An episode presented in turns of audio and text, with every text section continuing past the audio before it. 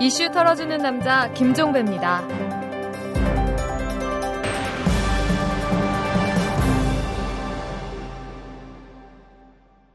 네, 이탈남 보이는 팟캐스트 오늘 출장 인터뷰인데요. 제가 나온 이곳은 한 아이의 집입니다. 여러분 이해 보이십니까? 예? 다 아시죠? 올해 나이 10살, 이름은 뽀로로입니다. 아이들에게는 뽀통령으로 불리는 절대 지존입니다. 우리 뽀로로. 이 뽀로로의 아빠로 불리우는 최종일 아이코닉스 대표. 오늘 이탈남 보이는 팟캐스트의 초대 손님입니다. 재벌과 모피아의 함정에서 탈출하라. 종횡무진 한국 경제. 재벌 개혁에 앞장서온 김상조 교수. 그가 한국 경제에 던지는 여덟 가지 질문. 우리가 몰랐던 한국 경제의 진실을 파헤칩니다. 더 이상 경제 권력자들의 눈속임에 속지 마세요. 종횡무진 한국 경제. 오마이뉴스가 만드는 책 오마이북.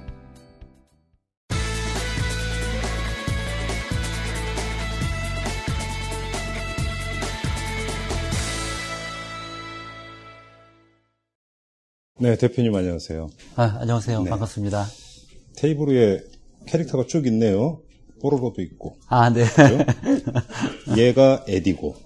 그죠? 네, 맞습니다. 저기 이제 녹색 저 공룡은 크롱. 크롱이고. 네, 가끔 악어 아니냐고 질문하는 사람들이 있습니다. 그러게요, 진짜. 아, 근데 크롱을 보니까 제가 뜬금없는 질문을 하나 드리면 네. 크롱과 둘리의 관계는 어떻게 되는 겁니까? 어, 글쎄요. 같은 뭐 공룡이라고 하는 공통점은 있지만 색도 똑같잖아요. 색. 아, 색깔도. 네. 그러네. 네, 네. 그죠? 그 이전에 음. 공룡을 표현할 때 녹색 계통을 좀 많이 왜 사용했어요. 그랬어요, 근데 진짜? 어, 얼마 전에 네. 제가 이렇게 뭐 과학 잡지를 읽다 보니까 네.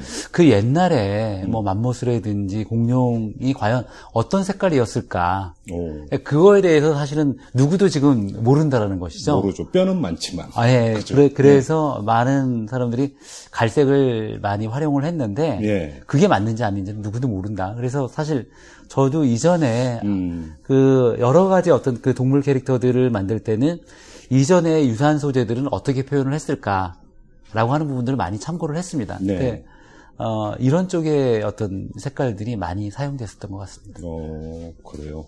아, 그렇구나. 그 다음에 또 하나 뜬금없는 질문 하나만 더 드립니다. 네, 네. 일단 시작이니까. 네. 우리의 주인공 뽀로로와 네. 개구리 중사 캐로로는 또 어떤 관계 있습니까? 어, 전혀 관계없죠. 아, 이름이 비슷해서. 아, 이름은 글쎄요, 정말 우연의 일치인 것 같아요. 예. 그, 어, 캐로로라고 한, 그 뽀로로가 먼저였는지 캐로로가 먼저였는지 잘 모르겠는데, 음, 어, 그 뽀로로가 한참 그, 네, 많은 사람들 입에 오르내릴 때쯤 해서, 네. 캐로로도 이제 비슷하게, 그건 이제 일본 애니메이션이죠. 네네. 그렇죠. 그랬고, 저도 그때 처음 캐로로를 봤습니다. 네. 음, 근데 개구리 중사 캐로로 같은 경우는 별로 뭐 기분이 썩 좋지는 않아요. 그 캐로로 캐릭터를 보면은 그 2차 세계대전 때 일본군들이 쓴 모자. 네네네. 그걸 의도적으로 캐릭터화했다는 그런 얘기도 있던데. 그렇죠. 일본의 어떤 그 군국주의 어떤 상징물들이 네. 어, 이 캐릭터에 많이 반영이 되어 있습니다. 그러니까요. 네. 그래서 별로 이제 가끔 이렇게 이제 채널 돌리다가 보면은 별로 그렇게 기분이 썩 좋아, 좋지는 않아요. 네, 어, 이제 그런 어떤 배경들을 잘 모르는 꼬마들이 보기엔 재밌을 수도 있는데 네. 아무래도 그 이전에 음. 어떤 일본의 행위를 기억하고 있는 뭐 어른들이 봤을 때 네. 유쾌하지만은 않죠. 어, 그래요. 자, 여기 지금 테이블에 뽀로로가 있는데, 뽀로로의 모자. 네, 그 원래 처음에 이제 등장할 때는 파일럿 모자 아니었나요? 네, 네. 왜 바꿨어요? 어, 지금도 모자 음. 자체는 파일럿 모자는 맞습니다. 근데 다만, 어, 이 처음에 그 저희가 1차 시리즈, 2차 시리즈 했을 때 에, 뽀로로의 모자는 사실 그 좀 클래식한, 음. 클래식한 디자인이었었는데 제가 생각했을 때 너무 사실 약간 그, 그, 그 파일럿의 이미지가 음. 사실 군인의 이미지가 많았습니다.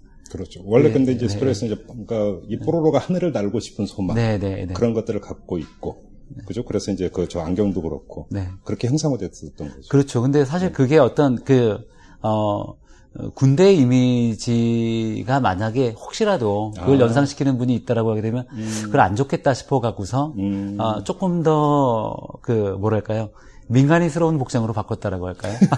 아 문민화가 이루어진 겁니까? 패션에서?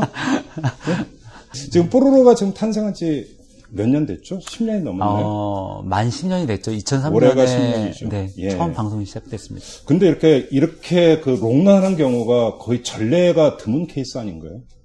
어, 해외에서는 사실 없잖아 이런 케이스들이 좀 있죠. 네. 뭐 예를 들면 어, 디즈니의 미키마우스라든지 도널드 덕이라든지 이런 아, 캐릭터들은 물론, 네, 네. 뭐 거의 90년 가까운 역사를 가지고 있고 일본의 키티 뭐 이런 캐릭터도 한 40년 되는데 우리나라에서 이렇게 오랫동안 생명력을 유지한 캐릭터는 글쎄 둘리 정도였을까요? 그 다음에 애니메이션은 아니지만 옛날에 방귀대장 뿡뿡이. 아 그렇죠. 뿡뿡이 네. 같은 경우 상당히 오래 갔죠. 아, 네, 맞습니다. 그렇죠. 네.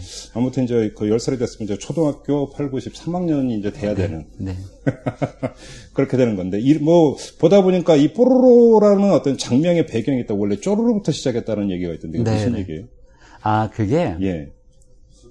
저희는 어 애니메이션을 만들고 캐릭터 이름을 지을 때 사실 국내 시장이 그렇게 크지는 않기 때문에 다 해외 시장. 아, 국내 시장하고 해외 시장하고 동시에 이렇게 어 이렇게 통할 수 있는 그렇죠. 그런 이름을 짓는데 예. 어, 일반적으로 동물 캐릭터를 만들 때 동물의 영어 이름과 음. 캐릭터의 이름, 이니셜을 맞추는 경우가 많이 있습니다. 그렇죠. 예. 뭐 미키 마우스 하게 되면 그렇죠. 미키 마우스 MM 그래서 그 뽀로로도 이- 영어로 이름을 짓겠다 싶으면 기왕이면 P자로 시작 펭귄이니까 펭귄이니까. 아, P자로 음. 시작하는 이름이었으면 좋겠다라는 게 한 가지 어, 조건이었었고요. 네. 또한 가지는 우리가 펭귄을 우리의 캐릭터 대상으로 주목했던 이유는 음.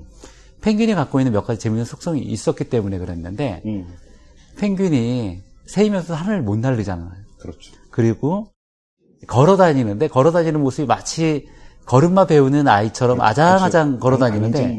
예. 그게 굉장히 귀여운 예. 귀엽습니다. 그렇죠. 그래서 그런 펭귄이 갖고 있는 그런 그 귀여운 이미지 가좀 살아날 수 있는 이름이었으면 좋겠다라는 생각을 갖고서 저희 회사에서 이름을 짓기 위한 회의를 여러 차례 했습니다. 예. 원래 장명이 제일 어려워요. 네. 근데 어, 여러 차례 회의를 했음에도 불구하고 썩 마음에 드는 이름이 없었어요. 네. 그러다가 집에서 그 당시에는 제가 어, 애니메이션 뭐 제작을 할 때는 어, 주중에 거의 집에 자정 이전에는 못 들어갑니다.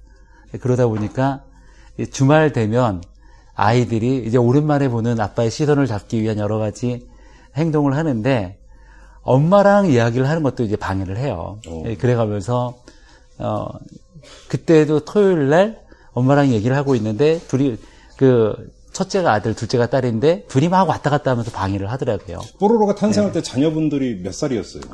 어 저희 첫째가 97년생 오. 그리고 둘째가 2000년생입니다. 오. 이게 그 뽀로로 기획할 때가 2001년 말부터 시작을 했으니까 예. 어뭐 다섯 살, 두 살 이때쯤이었죠. 음, 그리고 그때 이제 그 아이들이 막 그러고 있는데 정신이 없을 때군요. 예, 야, 그때 그 애 엄마가 예.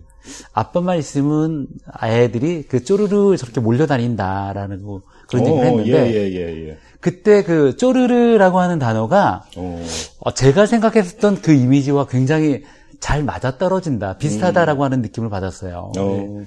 그래서 영감. 아, 말 예. 순간적인 영감. 이 느낌을 살릴 수 이름을 찾자. 음흠. 그러다가 이제 사전을 찾아보니까 음. 비슷한 말이 뽀르르가 있더라고요. 오, 그리고 뽀르르 생각을 해보니까 피로 표결을 할 수가 있겠더라고요. 음, 그래서 그, 그 뽀르르에서 조금 더 어, 뭐랄까요 굴러가는 느낌을 좀 강조를 하다 보니까 뽀로로라고 한 이름이 만들어졌죠. 우리 그 대표님께서 뭐 이제 또 스스로 밝히신 거니까 질문을 드려도 될 것 같은데 이 뽀로로라는 이름을 보고 어떤 친구들은 포르노가 연상이 된다 뭐 이런 얘기도 잠깐 나온 적이 있었다면서요. 네. 어... 떻게 그게 그렇게 연상이 될까요? 저도 놀랐습니다. 처음에 그, 그 이야기를 들었을 때가 그때 뒤통수 맞은 기분이셨어요? 아, 뒤통수 맞은 게 아니라 그냥 완전히 머리가 하얘지더라고요. 멘붕 말 그대로. 네. 그 애니메이션 방송을 두 달 앞두고 애니메이션이 11월 달에 이제 음, 방송이 됐고 그러니까 두 달 전이니까 9월 달이었죠. 네. 9월 달에 저희가 애니메이션 방송 이외에 캐릭터 사업을 하기 위해서 사업 설명회를 했습니다. 네. 그렇죠. 보통 하죠. 그 예. 이제 그 이제 코엑스에서 예, 저희 잠재적인 어떤 고객들 모셔다 놓고서 어, 제가 어, 프레젠테이션을 하는데 우리 콘텐츠에 대해서 이 뽀로로를 소개하면서 어, 우리 주인공 뽀로로입니다. 음. 라고 소개를 했는데 그 앞자리에서 앞자리에 계신 분이 조용하게 자기네들끼리 얘기를 했는데 네. 그게 저한테는 들리더라고요. 아. 그게 야 무슨 그 애들 이름이 뽀로로냐? 그 뽀로로냐? 이제 그랬는데 혹시 그분 좀 귀가 좀 약간 아, 처음에 잘못 알아들었던 거 혹시 아닐까요? 그분이? 뽀로로를? 아니 근데 제가 머릿속에 하얘졌던 게 예. 그분이 그렇게 얘기를 하면서 웃는데 음. 그때 그렇게 들릴 수도 있겠다라는 어. 생각을 하게 됐어요. 처음으로. 예. 아, 그러다 보니까 예. 이제는 거의 방송도 확정됐고 그 그렇죠. 런데 돌아올 수 없는 감, 예, 감동 거죠. 이제 지금 이게 유아용 콘텐츠인데 음. 만약에 부모님들이 얘를 볼 때마다 이상한 생각을 하시게 된다라고 하거든요. 이건 정말 큰일이다 싶더라고요. 망하는 거죠, 그냥. 네, 그래서 예. 어쨌든 그 행사를 어떻게 끝냈는지도 잘 모르겠고 끝난 음. 다음에 음. 와서 이거는 우리 어, 캐릭터 이름에 대해서 한번 조사를 해볼 필요가 있겠다라고 어. 해서 이제 국내 그리고 특히 이제 해외 예. 해외 쪽에 저희가 이제 아는 바이오들한테 그 설문을 해봤어요. 음. 그래서 괜히 두 가지를 주면서 하면 어, 비슷한데 그런 이야기가 나올 수도 있겠다 싶어 갖고서 음. 뽀로로라고 하는 이름을 주고서 이 이름을 보거나 읽고서 음. 연상되는 이미지가 있으면 우리한테 어, 그게 어떤 거라도 상관없다. 음. 라고 해서 이제 그 회신을 받아봤는데 다행히 그 포로는 없-? 없더라고요. 그냥 말 그대로 잠깐 스쳐 지나가는 에피소드였던 거고. 이제 그리고 나서 이제 가끔 예. 어, 이 뽀로로를 잘 모르시는 분들이 가끔도 뭐 최근에는 그런 경우가 드물었지만 음. 그 방송 시작하고 몇 년간은 음. 뭐 1년에 한두 차례씩은 그런 경험이 있었습니다. 근데 좀 여기서 하나 좀 이제 영업의 비법을 좀 여쭤보고 싶은 게 보통 애니메이션 같은 데 지금 말씀하신 것처럼 처음에 기획을 하고 런칭을 할 때 국내 시장만 보고 하지는 않잖아요. 네네. 해외 시장을 보는데 근데 이게 이제 그 캐릭터 그러니까 예를 들어서 동물 캐릭터라면 어떤 동물을 쓸 것이냐 음, 또 음, 어떤 컬러를 입힐 것이냐 음, 이게 이제 그 문화적 감성에 엄청난 영향을 미친다고 제가 들었거든요. 네네. 이것이 또 이제 뭐 나라마다 대륙마다 상당히 다른 부분이 있기 때문에 그러니까 지금 예를 들어서 이제 여기에 보면은 여우도 등장을 하고 공룡도 등장을 하고 백곰도 등장을 하고 음. 비버도 등장을 하고 네네. 이런 것들도 상당히 이제 그런 것까지 다 조사를 해서 캐릭터화한 건가요? 어, 일단은 그 주인공에 대해서는 네. 주인공은 그 아이들이 좋아할 만한 동물 음. 중에서 기왕이면 기존의 애니메이션에서 많이 다루어지지 않은 동물을 찾자. 음. 근데 그러다가 펭귄을 이제 저희가 이제 찾아낸 거고요. 그리고 이제 동물들은 어 그러면 이제 그 펭귄이 사는 어떤 마을 음. 환경은 어떻게 구성을 할 것인가 아, 어, 이제 그걸 고민을 하다가 그 많은 사람들한테 친근한 공간이거나 혹은 모든 사람들에게 생소한 공간이거나 음. 그랬으면 좋겠다라는 생각을 했어요. 네, 그러다가 그 여러 가지 예를 들어 갖고 지금 우리나라 같은 온대지방 사계절이 있는 온대지방도 생각했다가 아프리카나 사막도 생각을 했다가 음. 여러 막 공간을 놓고 저희가 하나하나 시뮬레이션 하다가 음. 아 추운 극지방이 음. 모든 사람들에게 생소하면서 그리고 어, 저희가 컴퓨터 그래픽으로 애니메이션을 만드는데 표현을 하기도 용이하겠다 어. 싶어서 그 추운 지방으로 선택을 했고 그리고. 동물 친구들을 음. 추운 데서 사는 동물들을 어. 골라보자라고 해서 만들었죠. 아, 그래요. 네. 근데 이게 이제 그 나라마다 또 대륙마다 문화적 감성이 다르다 보니까 그래서 그러니까 동물 캐릭터 같은 경우 특정 동물을 되게 싫어하고 기피하는 이런 경우도 있잖아요. 네네네. 그러니까 이런 것들 이 이제 고려가 될 것 같은데 예를 들어서 미국이라든지 유럽이라든지 중동이라든지 여기를 그러니까 그 아주 타겟 그러니까 마켓이라고 딱 설정을 했을 때 금기시되는 동물 이런 게 네네, 있나요? 네. 어, 각 지역마다 분명히 좋아하는 동물과 싫어하는 내지는 뭐 그 무서워하는 동물들이 있죠. 예. 그래서 저희들도 조사를 했는데 예. 물론 모든 나라별로 이 나라에서 좋아하는 동물, 싫어하는 동물 다 조사한 건 아니지만 특히나 일단 싫어하는 동물이 무엇인가에 음. 그렇죠. 대해서 예. 점검을 해보니까 예. 이슬람 지역에서 돼지는 음. 너무너무 그 지저분하고 더러운 동물. 음, 음. 그래서 제가 이제 그, 그쪽 사람들한테 질문을 하기를, 그러면 만약에 돼지들이 악당으로 나오는 건 괜찮냐? 어. 라는 질문을 예, 해봤어요. 예, 그랬더니, 예. 그것도 안 된다. 아예 등장시키지 마라. 라고 얘기를 하더라고요. 그러면 어떤 종류의 버전이든 서육 이런 건 중동 진출이 불가능하거든요. 어, 글쎄요. 저팔계가 나오니까. 저팔계를 돼지스럽지 않게 만든다라고 하면 좀 다르겠지만, 예. 어, 정말 돼지스럽게 표현을 한다라고 하게 되면 그쪽에서. 아, 그래요? 네. 그 정도예요? 네네. 오, 유럽 같은 경우는. 글쎄요, 유럽에서 특별히 금기시하는 건 없지만 저는 그러니까 어, 다른 어떤 그 미국이나 유럽 같은 경우에는 아주 금기시되는 건 없고 다만 어떤 그 어떤 동물이라 하더라도 그래서 어떻게 이제 캐릭터화하느냐. 네네 그거에 따라 달라지는 거죠. 그리고 어, 그쪽에서는 거꾸로 그 소재보다는 그 소재에 대한 표현 예를 들면은 어, 특정 동물에 대해서 이게 어떤 그 어, 성적 소수자를 연상시키는 표현이라든지 아. 아, 특정 인종을 뭐 어떤 그 의- 이렇게 음. 떠오르게 하는 표현이라든지 음. 그런 거에 대해서는 굉장히 민감하죠. 아, 네. 그렇군요. 알겠습니다. 자, 이제 여기서 좀 본론이 될 수 있을 것 같은데, 이 뽀로로가 이제 저 개인적으로 때는 이 사회적 공헌도가 상당히 높다 라고 보는데, 관련해서 좀 갈래를 쳐서 몇 가지 여쭤보도록 하겠습니다. 첫째, 뽀로로는 그 대한민국의 문화 대사다. 이렇게 봐도 되겠습니까? 120개국에 지금 수출이 돼 있나요, 뽀로로가? 130개 되게 어, 그 사이 늘었습니까? 와, 130개국이면 지금 거의 뭐 진출 안 한 나라가 없는 거잖아요. 어, 네, 그 뭐 정식으로 나간 나라가 음. 130개국이고 음. 그리고 뭐 요즘은 뭐 예를 들어 그 유튜브는 뭐 전 세계에 나가고 있으니까 유튜브라든지 내지는 음. 어이 뭐 제3개국에서 널리 쓰이고 있는 어떤 어둠의 경로를 통해서 아마도. 네, 네. 어, 더 많은 나라에 소개되지 않았을까 싶습니다. 네. 음, 그래요. 근데 그, 그러면 이제 그 해외, 그, 그, 뭐 많이 나가셔서 이제 반응 체크나 이런 거 해 보셨어요? 당연히 하셨을 것 같은데. 어, 직접적으로, 음. 뭐, 얼마만큼, 그, 이 뽀로로가 이 나라 사람들이 알고 있는지 직접적으로 조사는 해본 적은 없지만, 네. 다만 제가 출장을 가게 되면 음. 항상 그, 아이들이 많이 들리는 음. 서점이라든지, 음. 안 그러면, 어, 장난감 가게, 그, 완구점 같은 데는 가서 이렇게 보면, 뽀로로가 있는 경우를 많이 봤고, 오. 그리고 그 아이들이 그 뽀로로 책을 읽으면서 혹은 상품을 보면서 어떤 반응을 보이는가 음. 하는 부분들은 굉장히 유심히 보는 편입니다.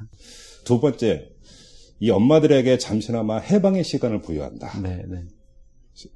진짜로 뽀로로가 방영이 되면 아이들이 꼼짝 안 하고 TV를 봅니까? 어, 어머니가 그때 엄마가 한숨 돌린다고 하던데. 저는 어, 그런 장면은 사실 여러 번 목격을 했습니다. 그래요. 네. 뭐 심지어 그 CF에도 그러니까 나오던데 할아버지 집에 간 꼬마들이 네, 네. 뽀로로 안 나온다고 자기 집에 가겠다고. 네, 네. 그러다가 나중에 이제 그 나오게 하니까 이제 그러면 지금 아빠 보고 그냥 가라고. 네. 그래서 뽀로로 보고 있는 이런 CF도 있던데 진짜로 그 집중도가 그렇게 커요? 어, 그, 여타 애니메이션과 비교를 하게 되면 뽀로로에 대한 어떤 몰입도가 확실히 음. 어, 있는 거는 맞는 것 같습니다. 네. 어, 다른 애니메이션에 비해서도. 네, 네. 네. 왜 그렇다고 그럼 자체 분석을 하세요? 어, 저는 그, 이, 우리가 뽀로를 통해서 그 아이들에게 전달하고자 하는 이야기나 음. 어, 스토리텔링 방식이 음. 어, 아주 특별한 오. 방식이 아니라 사실은 아이들이 어, 생활 속에서 경험하는 그리고 어, 그 상상하기 쉬운 방식으로 접근했다라고 생각을 합니다. 네. 어, 무슨 얘기냐면 동물들의 동물들 친구들 간의 이야기이긴 하지만 음, 이 캐릭터들은 우리가 주변에서 흔히 볼 수 있는 아이들, 음, 그러니까 음, 조금 어, 내성적이고 소심한 아이 내지는 굉장히 어, 그 좀 나대고 음. 좀 잘난 체하는 아이, 호, 호기심이 강한 아이, 어, 정말 우리 주변에서 보는 아이들의 성격을 캐릭터에 한 명 한 명 그 담고 이런 아이들이 어떤 일이 생겼을 때 과연 그 현상에 대해서 어떻게 해석을 하고 그리고 어떤 방식으로 풀어 나갈까. 음.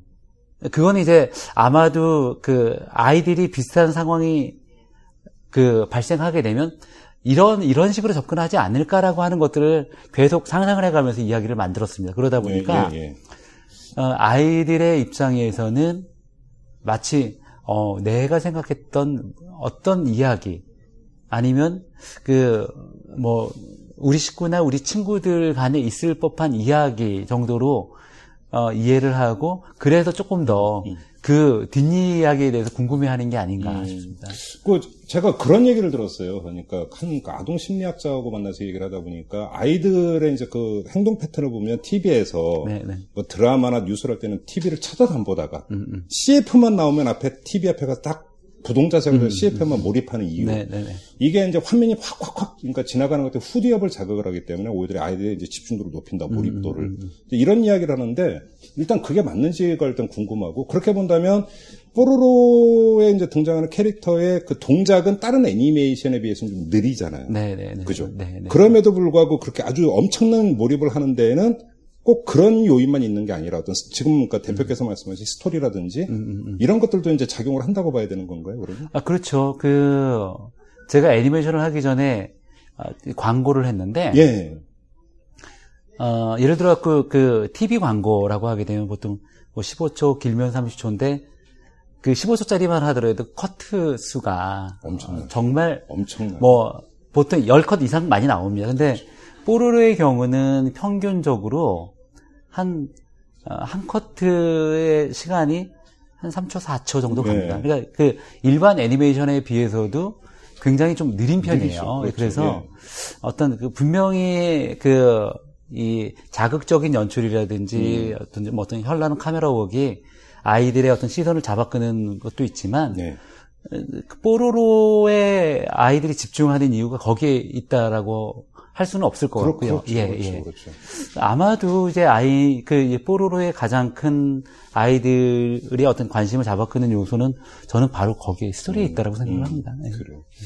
그 다음에 꼭 대표님 만나보면 꼭 여쭤봐야 되는 게 있는데, 이건 저도 개인적으로 있는데, 한 2년 전인가 3년 전인가, 한 기자가 저한테 갑자기 전화가 왔어요. 네. 제가 뭐 정치 평론하고 이런다고 해서, 아, 이, 혹시 뽀로로 보셨어요? 그래서, 네. 예, 뭐, 지나가다가 한두 번 봤어요. 그랬더니, 그 뽀통령이라는 얘기 들으셨죠? 그래서, 예, 들어도 봤어요. 그랬더니, 자, 그럼 뽀통령의 리더십의 뭔, 그 특색이 뭔지를 좀 코멘트 좀 해달라.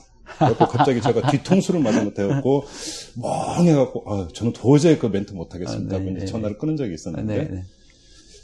이 뽀로로의 리더십에 네. 대해서 그 인구에서 회자되는 얘기 들어보셨죠? 아니요, 저 못 들어봤는데. 못 들어봤어요. 네, 네. 뽀통령 얘기하면 뽀통령 이야기가 나오면서 뽀통령에게는 현존 정치인에게 없는 다른 리더십이 있다. 이런 아, 얘기 그래요? 예, 2, 3년 전에 많이 돌았는데 어, 전 처, 처음 듣는데. 혹시 이 뽀로로가 네.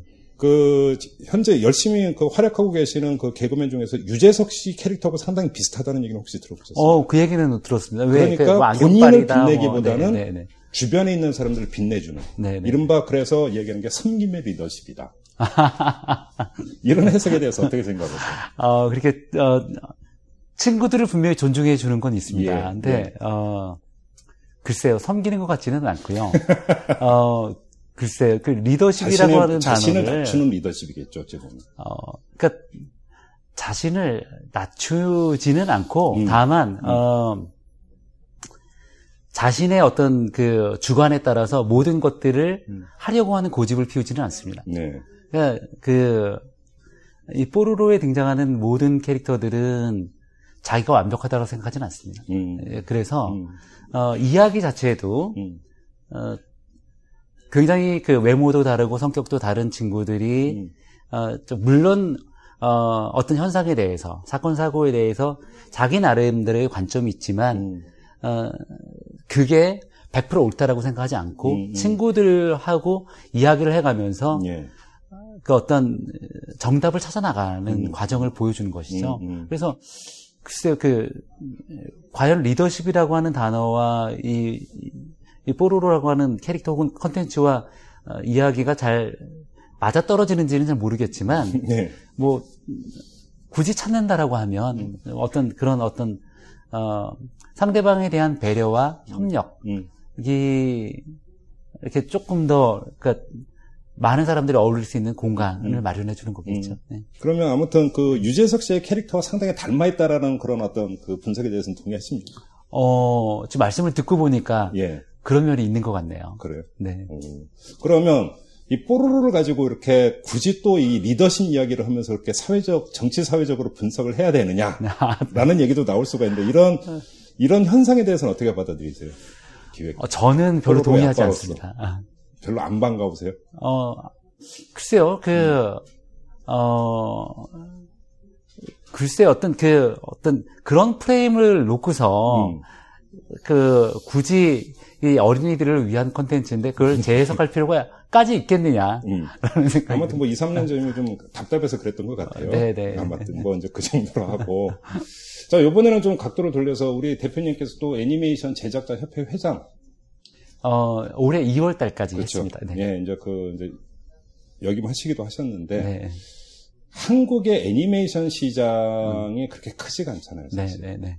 그리고 사실은 이 뽀로로 같은 경우는 엄청난 성공 케이스라고 누구든지 입을 모으지만 사실은 어찌 보면 좀 예외 케이스라고 봐야 되는 거 아니에요? 돌연변이 같은 그렇죠. 존재였죠. 네, 애니메이션을 제작하는 그 주체들 입장에서는 한국 시장은 너무 척박한 시장 아닌가요? 맞습니다. 네. 제일 어려운 게 어떤 거예요? 어, 어느 순간, 네. 어느 순간부터 그 애니메이션을 말 그대로 애니메이션 산업, 네. 산업 그, 그니까 부가가치를 창출하는 컨텐츠로 바라보기 시작을 했어요. 그렇죠. 네, 근데 그 물론 애니메이션이 어, 산업적인 속성이 있는 거는 틀림이 없습니다. 네. 그렇지만 동시에 어린이들의 정서에 큰 영향을 끼치는 물론 애니메이션이 어린이들만의 전유물은 아니지만 음.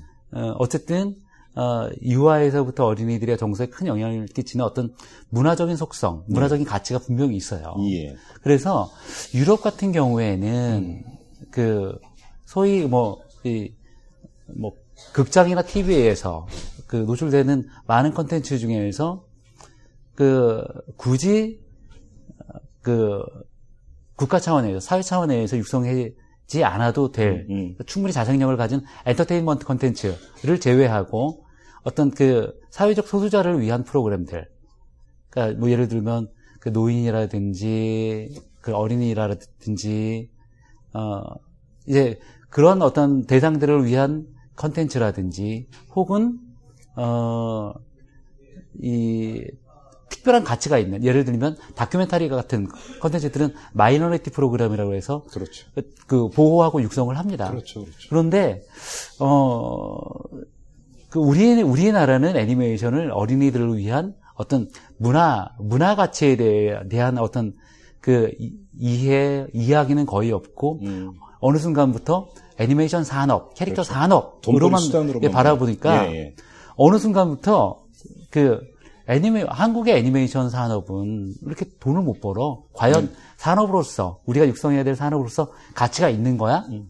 라고 이렇게 굉장히 비판적인 시각으로 말씀을 하시는 네. 경우들이 많이 있어요. 예, 예. 근데 저는 산업으로 봤을 때 분명히 틀린 지적은 아닐 수도 있지만 음. 근데 어, 이 애니메이션이라고 하는 것들도 분명히 문화라고 하게 되면 문화는 예.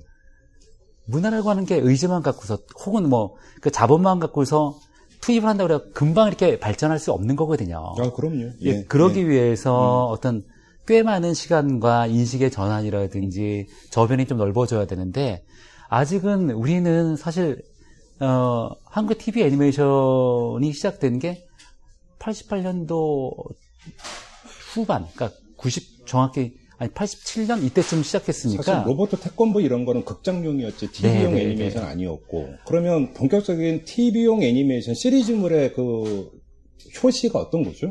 그 TV용 애니메이션의 효시가 음. 저희가 서울 올림픽을 앞두고서 예. 근데 정부에서 음. 야 올림픽을 하게 되면 외부에서 손님이 많이 올 텐데 보여줄 게 없어.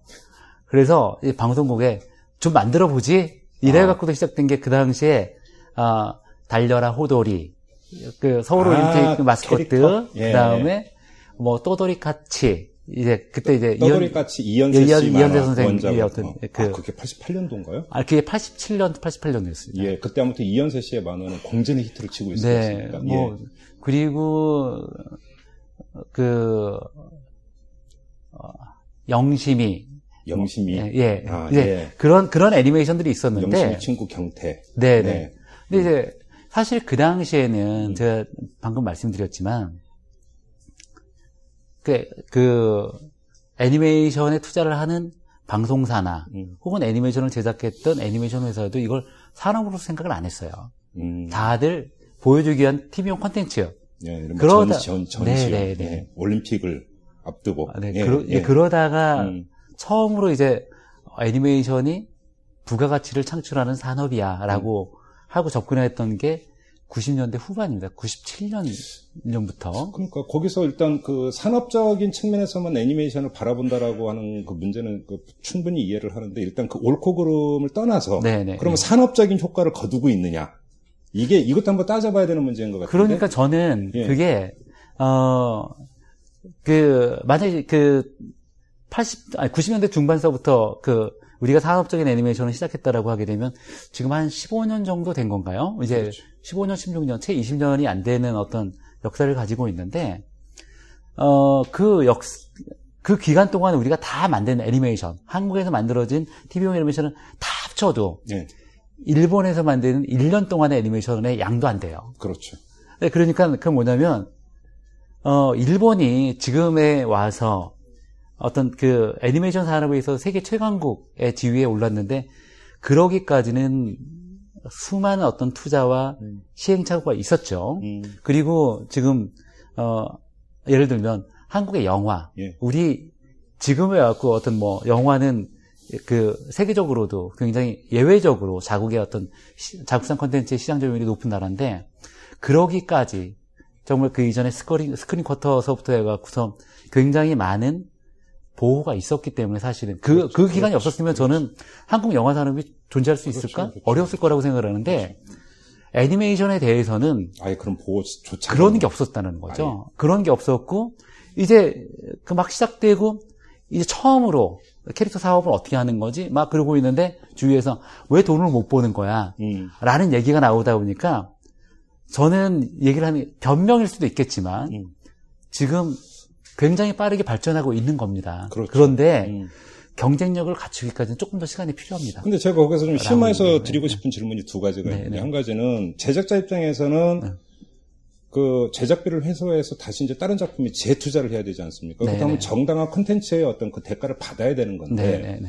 거기서 이제 90년대 중반을 말씀하셨으니까 90년대 중반 같은 하나의 공식이 있었어요. 일단 제작을 하거나 내지 외국의 애니메이션을 수입을 해와서 공중파 방송에 틀고 네, 네, 네. 그래서 인지도를 최대한 끌어올린 다음에 그거를 다시 비디오로 만들어서 시중에서 팔고 음, 음, 사실은 가장 큰 게 그거였잖아요. 네, 네, 네. 그리고 이제 파생해서 캐릭터 상품을 만드는데 여기서 두 번 여기 두 가지 문제가 있다는 게 한 가지는 요즘 이야기되는 갑과 을의 구조. 네, 그러니까 네. 사실 방송사가 그러면 방영권료를 제대로 주면서 음, 컨텐츠 가격을 제대로 지불을 했는가의 문제 하나. 그다음에 또 이게 캐릭터 상품 같은 경우는 정품이 출시되자마자 한 사흘 만에 중국산이 해적판이 만들어서 길거리에 리아카에서 다 팔리는 네, 네. 이랬던 거 아닙니까 사실? 네, 네, 네. 그런 현상은 좀 어떻게 지금은 많이 개선이 됐나요? 그러니까 그 80년대 후반, 90년대 초반에 네. 이 방송사에서 애니메이션을 만들 때 방송사에서 어, 보통 제작하는 방영권료 투자비가 네. 제작비 50% 정도가 됐습니다. 예. 어, 50% 많이 준 거 아니에요? 어, 그 당시에 많이 줬었죠. 그렇죠. 그 예. 정도면. 예. 어, 그러니까 그 방영권료를 50%를 준 건 아니고, 그러니까 지금 그 드라마 외주 제작하듯이 전체 50% 정도를 투자를 하고 어차피 제작사 입장에서는 그걸 갖고 그 돈을 벌겠다라고 하는 목적이 아니었기 때문에 음. 거의 그 비용으로 애니메이션을 제작을 했죠. 예. 그러다 보니까 어떤 뭐그 어, 뭐 산업적인 선순환 구조 뭐 이런 것들은 존재하지 않았지만은 음. 애니메이션 회사 입장에서도 그렇게 아주 뭐 힘든 과정은 아니었어요. 음. 그랬는데 90년대 후반에 그 이제 방송사의 입장이 어떻게 변했냐면 이 방송에서는 그 이 애니메 여러분들이 제작한 애니메이션을 홍보를 하는 거고 그렇죠. 돈은 캐릭터 사업을 통해서 버는 거 다른 데 가서 보십시오, 아닙니까? 그랬죠. 라고 하니까 그때부터 애니메이션 방영권료가 제작비의 한 10% 정도로 떨어졌습니다. 오히려 오히려 예, 그리고 나서 예 90%는 캐릭터 사업을 통해서 그 돈을 벌어라라고 하는데 예. 이런 산업 구조를 갖고 있는 나라는 어느 나라도 없어요. 그 자기들은 그러면서 애니메이션 틀면서 또 광고 수입 챙기면서 아, 그렇죠. 그 뭐 하다못해 미국, 일본, 영국, 프랑스 이런 나라들도 지금도 방역 권유가 최소 제작비 한 30% 정도가 나오죠. 그 대표적인 게그 치킨런을 만드는 스튜디오가 거기 어디 아디만 스튜디오죠. 아, 그게 원래 BBC하고 이렇게 돼가지고 BBC에서 상당한 제작 지원도 되고 아, 그럼요. 그럼요. 제가 예, 들었거든요. 예, 예. 우리나라는 정반대 아닙니까? 아, 그렇죠. 그리고 나서 예. 지금도 그 상황이 전혀 개선되지가 않았습니다. 지금도 그렇습니까? 네, 지금 지금도 어, 그냥 틀어주는 걸 고맙게 아, 여겨라 이런 겁니까 방송사는? 어 이제 그 워낙 그렇게 되다 보니까 예. 애니메이션 업계가 점점 점점 점더 절벽 끝으로 몰리는 그 느낌이었었고 그렇죠. 그래서 이래선 다 죽는다. 음. 그래서 그 몇 년 전에 이제 그 방송법을 개정을 해갖고 그 국내 제작 애니메이션 그 의무 방영제를 네, 네. 시행, 시행을 했어요. 아 그래요? 예, 음. 그래서 지상파 TV의 경우는 전체 편성 시간의 1%는 의무적으로 아. 국내 창작 아. 애니메이션으로 이제 방영을 해야 음, 되는 걸로. 음, 음. 그러니까 이제 방송사 그들의 입장은 어 업계가 이- 이렇게 나오네. 그럼 우리도 우리도 그 그냥 당할 수만은 없어. 음. 그리고 나서 이야기를 하는 게 우리 어차피 돈을 버는 건 그 생각 안 해. 그러니까 1%면 된단 말이지. 그리고 그 낮 시간대 애니메이션을 보지 않는 낮 시간대에 애니메이션을 편성을 하고 그 다음에 어, 방영권요 상관없어. 어떤 애니메이션이라도 상관없어. 그림이 움직이기만 하면 됩니다. 우리 그 천만 원 받고 우리 방송사에 틀 때 있으면 줄 서십시오라고 예. 하니까 그 한국 애니메이션을 조금 더 보호하기 위한 정책이 지금은 마치 악화가 양화를 구축하는 음. 그런 현상이 돼버렸죠. 그 전적인 가보의 횡포죠 그게. 그렇죠, 맞습니다. 예, 지금 예, 예. 지금 이 순간에도 그런 일이 벌어지고 있는 겁니까? 어 지금도 크게 개선된 거 없죠. 네, 맞습니다. 이 캐릭터 상품 같은 건 어떻습니까? 출시가 되자마자 막 거의 중국제 삐프이 막 길거리에 쭉 깔리는 이런 현상 어떻게 좀 많이 개선이 됐어요? 예전에 비해서는 많이 좋아졌습니다만 그래요? 그 완전히 근절되지는 않았죠. 그렇죠. 예, 예. 어, 그래도 좀 이 정품을 사가는 이런 비율 이런 것들은 좀 높아진 편이고요. 어, 예전하고 비교를 하면 어, 정말 비교할 수 없을 정도로 좋아졌죠. 그 부분은. 아 그래요? 아, 물론 이제 없다, 없, 그, 그 이전에는, 어, 어떤 그런 이 불법 복제 상품들 때문에 정품이 오히려 안 팔릴 정도의 어떤 정말 시- 힘든 상황이었는데 지금은 그나마 같이 팔리고 있으니까. 네. 어디선가 키티인가요? 네, 네. 키티 같은 경우는 1년에 걷어들이는 그, 이 라센스인가 그 비용만 해도 어마어마하다고 제가 숫자를 지금 기억을 못 하는데 네, 네, 네. 상상 초월이던데 보니까 지금 물론 그 어, 키티를 만든 회사가 일본의 산리오라고 하는 네. 회사인데 산리오가 키티 말고도 어쨌든 다양한 캐릭터가 있기는 합니다. 음. 근데 그 중에서 가장 어떤 이 cash cow 역할을 해주는 게 키티인데. 그렇죠. 어, 그 산리오의 그 연 매출이 3조 원 정도 우리로 3조 원? 네. 키티 하나로. 아, 아, 물론 키티 키티만은 하나는 아니겠지만. 아니지만 아, 아니지만 네. 아무튼 그, 그게 최고의 킬러 네, 콘텐츠니까. 네, 네. 3조 원? 네. 와, 어마어마하군요. 근데 또 한편으로는 애니메이션 제작 쪽으로 한번 그 여쭤보고 싶은 게, 그게 아까 이제 90년대 중후반만 하더라도, 그래서 한 24편이라든지 이렇게 해도 되는데, 음, 이제는 50편을 넘어가지 않으면 이게 이제 그, 롱런도 못하고 인지도도 끌어올리지 못한다. 이러다 음. 네. 보니까 대자본이 투입되지 않고서는 애니메이션을 만들기 힘들다. 네, 네. 이러다 보니까 오히려 자본의 논리가 더 득세를 해버렸다. 네. 이런 지적도 있거든요. 맞는 지적입니까? 어, 글쎄, 저는 별로 동의가 안 되는. 예. 아, 물론, 음. 어, 그 현상 자체가 없는 건 아니에요. 네. 그러니까 그, 어, 이전에는 보통 우리가 표준 포맷이라고 하게 되면 26부작을 많이 그렇죠. 제작을 예, 했습니다. 예. 그런데 최근에는 보통 워낙 일본 애니메이션들이 만들면 52편 내지 104편을 그렇죠, 이렇게 그렇죠, 만들다 그렇죠. 보니까 예. 일본 애니메이션을 경쟁하기 위해서 우리도 좀 볼륨을 키워야 된다. 음. 라고 하는 움직임이 없는 건 아닙니다. 근데 어, 모두가 그래야만 한다라고 생각하는 건 아니고 음. 지금 저희도 뭐 뽀로로를 비롯해서 다른 애니메이션 만들고 있지만 꼭 그렇지는 않습니다. 아? 네, 네. 음. 일본 애니메이션이 사실은 이거는 애니메이션뿐만 아니라 만화 자체도 마찬가지인데 거의 국내 시장을 거의 석권하다시피 하지 않았습니까? 네, 얼마 네. 전까지만 네, 해도. 네. 근데 아까 잠깐 이제 그 모두의 개구리 중사 캐로로 이런 얘기도 잠깐 했지만 네. 일본 애니메이션이 그렇게 국내 시장 아마 점유율로 따지면 지금도 아마 부동의 1위일 것 같은데 네, 네, 네. 이런 현상을 어떻게 받아들여야 될까요? 이제는 세계화 시대이기 때문에 네. 국적을 따질 필요가 없다고 봐야 되는 겁니까? 아닙니까?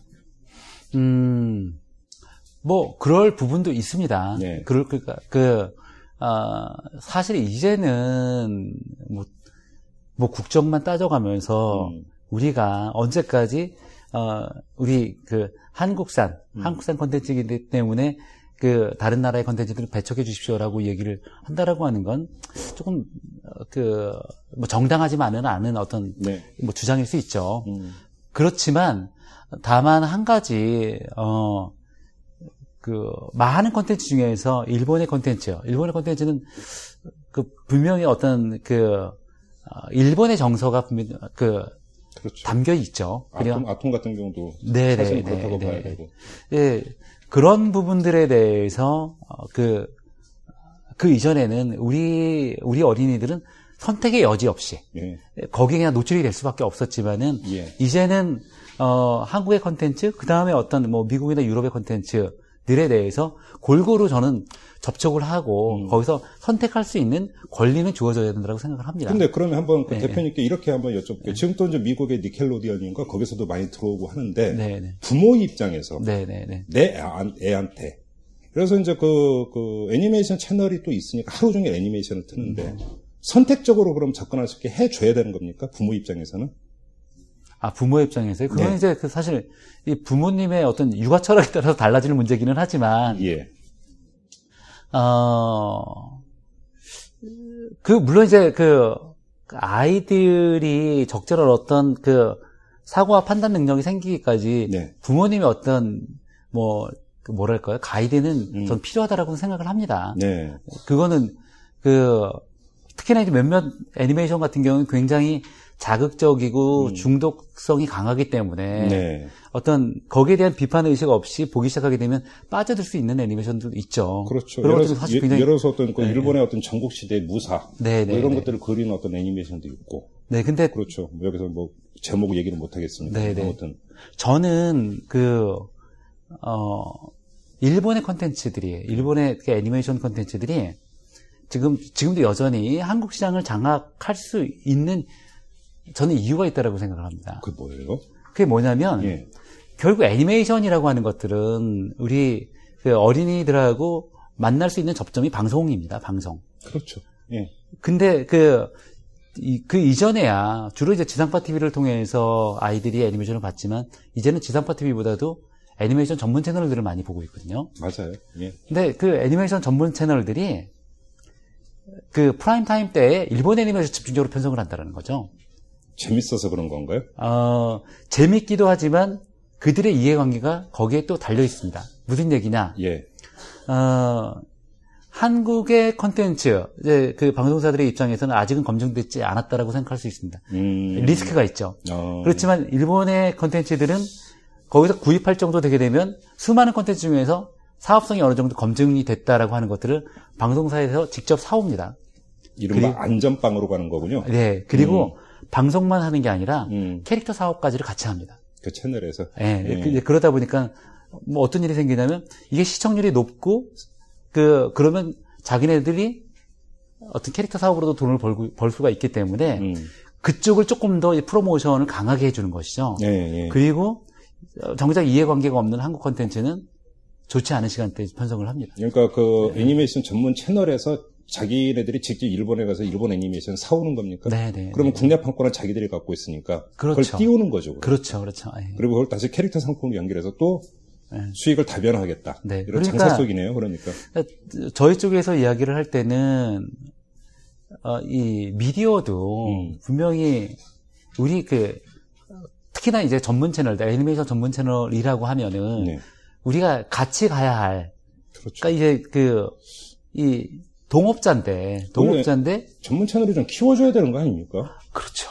그런데 거꾸로 예. 어떤 그 일본 애니메이션 한국 진출을 위한 교두보 역할을 해주고 있으니까 예. 그런 부분들에 대해서 음. 사실은 조금은 너무 이 미시적으로 접근하는 것만 같아서 음, 음. 좀, 좀 안타깝죠. 그런 그렇죠. 것들은. 뭐 사실 지금 뭐 일본 애니메이션 얘기를 했지만 일본 애니메이션 중에서 아주 좋은 작품도 있어요. 아, 그럼요. 음, 예, 저 같은 예, 예. 경우는 성인이 돼서도 참 좋아했던 게 미래소년 코난 아, 네네. 같은 경우는 저는 참 좋아했는데 모르겠어요 아무튼 근데 뭐 일본 애니메이션이라고 해서 다 나쁜 것은 아니지만 전 그러면 또 한번 정반대로 이 우리 뽀로로는 일본에 진출을 했습니까? 어, 그 이전에 진출했었습니다. 아 그렇습니까? 아, 그러니까 지금은 어, 좀 끊겨 있는 상황이고요. 예. 어, 그 전에 후지 TV를 통해서 이제 방송 그 유아용 프로그램에 그한 꼭지로 들어가 있다가 네. 그 우리로 이야기를 하게 되면 이뭐이 고유명사기나 좀 옛날에 뽀뽀뽀 같은 아 예. 그런 이제 예. 그 유아 프로그램에 음. 들어가 있었는데 아그 그 중에 한 꼭지로 네네 근데 독립된 프로그램이 아니라 일본 지상파 TV에서 그 유아용 프로그램 자체가 없어져 버렸습니다. 오호 완전히 왜요? 그, 그 신기하죠. 일본 네. 일본 같은 경우에는 어, 지금 유아용 프로그램들은 거의 NHK 교육 방송 이외에는 아, 거의 없어진 것 같습니다. 민영에서는 거의 안 트는군요. 네네. 그러니까 이제 철저하게? 네. 그 사업적 음. 논리로 접근을 하다 보니까 음, 그래서 그때 이제 저희도 사업을 중단했고 네. 지금 그 그냥 우리가 밀어붙인다고 될 게 아니라 네. 조금은 그런 그 환경 변화에 맞춰서 음. 우리도 음. 거기 조금 더 다시 한번 어, 일본에 진출하기 위한 어떤 전략을 마련해야 되겠다. 좀 어. 그렇게 생각을 하고 있는 단계입니다. 그나저나 이 뽀로로는 그 이후 엔딩 계획 없이 계- 계속 하는 겁니까? 어 엔딩 뭐 저희 희망으로는 네. 저희 희망으로는 그렇죠. 우리도 한 뭐 40년, 50년 아, 미키마우스나. 네, 키티처럼 네, 그렇게 네. 가면 좋죠. 네. 그 만약에 엔딩이 있다라고 하면 저희로서는 굉장히 슬픈 일이겠죠. 피하고 싶은 상황입니다. 혹시 뽀로로 사촌이라든지 팔촌이라든지 이런 또 다른 작품을 어떻게 좀 준비하고 계시는 건가요? 아 준비를 하고 있는 게 아니라 네. 저희가 뽀로로 이외에도 그동안 꾸준히 애니메이션을 만들어 어떤 거 왔습니다. 만드셨었어요? 어, 예를 들면 유아용 프로그램들 같은 경우엔 7호와 친구들 어, 예, 예. 있었고 예, 예. 지금은 꼬마버스 타요라고 하는 애니메이션 여기 있나요? 예, 여기 있는 음. 이 캐릭터 상품들이 어, 그 꼬마버스 타요 서울시하고 이제 공동 제작한 애니메이션이고 음. 그리고 뭐 우리가 유아용에만 천착할 것인가 그러다가 그건 아니다. 그렇죠. 우리 그 아동용 내지는 온 가족들이 볼 수 있는 애니메이션도 어른도 애니메이션 많이 봐요. 아, 저 같은, 그럼요. 저 같은 예, 사람도 예, 예. 있어요. 예. 어, 당연히 그렇게 좋아하시는 분들이 있습니다. 예. 그래서 그 아동용 애니메이션도 그 전에 뭐 제트레인저라든지 음. 태극천자문이라든지 쭉 만들어 오고 있고 네. 앞으로도 계속 만들 예정입니다. 음, 그래요. 그런데 이게 이제 그 제작 시스템은 그 이제 기획하는 파트가 따로 있고 제작하는 파트가 따로 있고 네네. 어떤 협조 체계나 이런 것들은 잘 이루어집니까? 어, 항상 그 기획자들하고 그 다음에 실제 제작을 담당하고 있는 애니메이터들이나 감독하고는 갈등이 있죠. 갈등 관계죠. 갈등이 사실. 있지만 그렇죠. 그, 이 갈등을 음. 슬기롭게 조정을 해가면서 나가야죠. 그렇죠. 그림이 그려집니다. 네 네 네. 아무튼 이 뽀로로라고 하는 진짜로 그러니까 올해 나이 10살이 됐군요. 네 네. 탄생한 지 올해가 만 10년이라 보니까 참으로 엄청난 히트작인데 20년, 30년 후에도 비슷한 인터뷰를 좀 했으면 하는 그런 개인적인 바람을 갖고 있습니다. 아, 고맙습니다. 그래서 정말 키티나 미키마우스를 능가하는 전 세계적인 어떤 캐릭터가 좀 됐으면 좋겠다는 생각을 갖고 있고 고생 많이 해주시기 바랍니다, 대표님. 네, 열심히 하겠습니다. 네, 인터뷰 여기서 마무리하겠습니다. 고맙습니다. 고맙습니다. 네. 여러분은 지금 10만인 클럽 회원 문희정이 후원하는 김종배 이슈 털어주는 남자를 듣고 계십니다.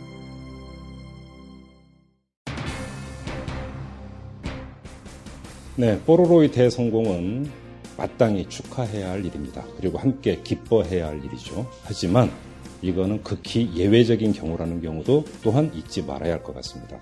뽀로로의 대성공 이면에는 수많은 애니메이션 그리고 그 제작자들의 눈물이 있다는 점 이걸 잊지 말아야 할 것 같은데요. 그 주된 원인은 요즘 유행하는 말로 이른바 갑의 횡포, 갑질에 있습니다. 그런데 그 갑질을 하고 있는 주체가 누구냐? 이 사회의 갑의 횡포를 고발한다는 방송사 채널들이 또한 갑질을 하고 있다는 점 여러분 이 점 잊지 마시기 바랍니다. 자 보이는 팟캐스트 여기서 마무리하겠습니다.